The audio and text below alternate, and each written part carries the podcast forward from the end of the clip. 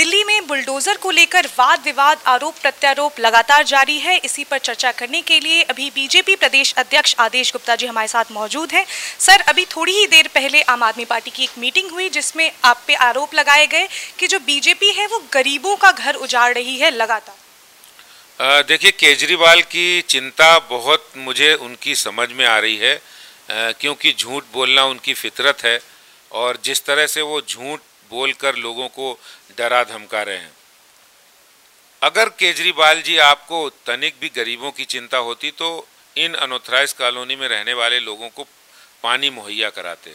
अगर उनकी चिंता केजरीवाल जी होती आपको तो उनको पक्का मकान देते। असली चिंता उनको गरीबों की नहीं है।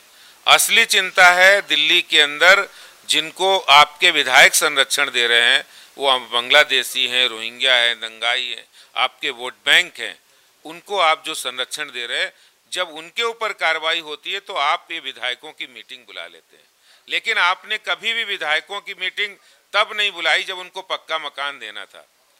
उसकी बजाय आपने मोदी जी और केंद्र सरकार की, ये जहाँ झुकी वहीं मकान की योजना को तीन वर्ष रोक के रखा है। आपने अनोथराइज कॉलोनी को पक्का करने की जो काम मोदी सरकार ने किया है, उस योजना को तीन साल अपने यहाँ रोक कर रखा। लेकिन तब आपको गरीबों की नहीं याद आई। लेकिन आज जब उनके ऊपर चल रहा है, जो आपका वोट बैंक है, जिसको आप यूपी के अंदर योगी सरकार उनको हटाती है तो आप सरकारी ज़मीन पर उसको, उनको बसाते हो। और जब उनके ऊपर बुलडोज़र बुलडोज़र उन्हीं के ऊपर चल रहा है, क्योंकि अतिक्रमण उन्होंने सबसे ज़्यादा कर रखा है। वो दंगा भी करते हैं, गलत धंधे भी करते हैं, दिल्ली का अमन चैन भी खराब करते हैं। तो ऐसे लोगों पर कार्रवाई जारी रहेगी। मैं उनसे, दिल्ली के लोगों से भी कहना चाहता हूँ, केजरीवाल के झूठ का अब अंत हो गया है। बीजेपी ने पोल खोल अभियान शुरू कर दिया है और इससे केजरीवाल की चिंता वाजिब लगती है। एक और आरोप ये है कि पिछले पंद्रह सालों से एमसीडी में आप लोग हैं अभी चुनाव भी होने वाले हैं। उसी वक्त में ये मुद्दे क्यों देखिए मुद्दे उनको अब दिख रहे हैं क्योंकि ये उनके वोट बैंक का सवाल आ गया है। इसलिए उनको चिंता हो गई इसलिए उनके विधायक सामने आ रहे क्योंकि वही सबसे ज़्यादा बांग्लादेशी रोहिंग्याओं को संरक्षण दे रहे हैं।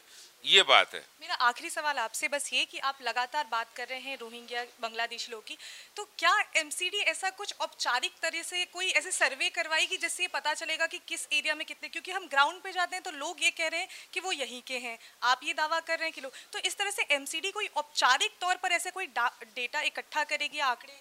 देखिए वो दिल्ली सरकार ने एक जवाब फ़ाइल करना है कोर्ट के अंदर। और कोर्ट में पटिशन जो पड़ी है उस पर पाँच साल हो गए लेकिन केजरीवाल ने जवाब नहीं दिया।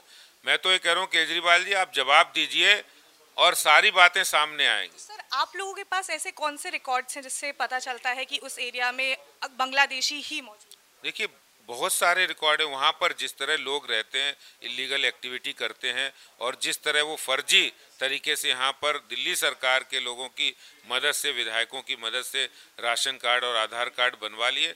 ये दिल्ली सरकार का काम है कि वो इस काम की जाँच पड़ताल करे, लेकिन जो लोग वहाँ रहते हैं, जिस तरह से पॉकेट्स में इलीगल एक्टिविटी हो रही है, उसी आधार पर बहुत सी बातें पता लग बहुत बहुत शुक्रिया। तो ये थे दिल्ली भाजपा के प्रदेश अध्यक्ष आदेश गुप्ता जी। कैमरा पर्सन रजनीश के साथ मैं स्वर्णा जो आप देख रहे हैं एच डब्ल्यू न्यूज़।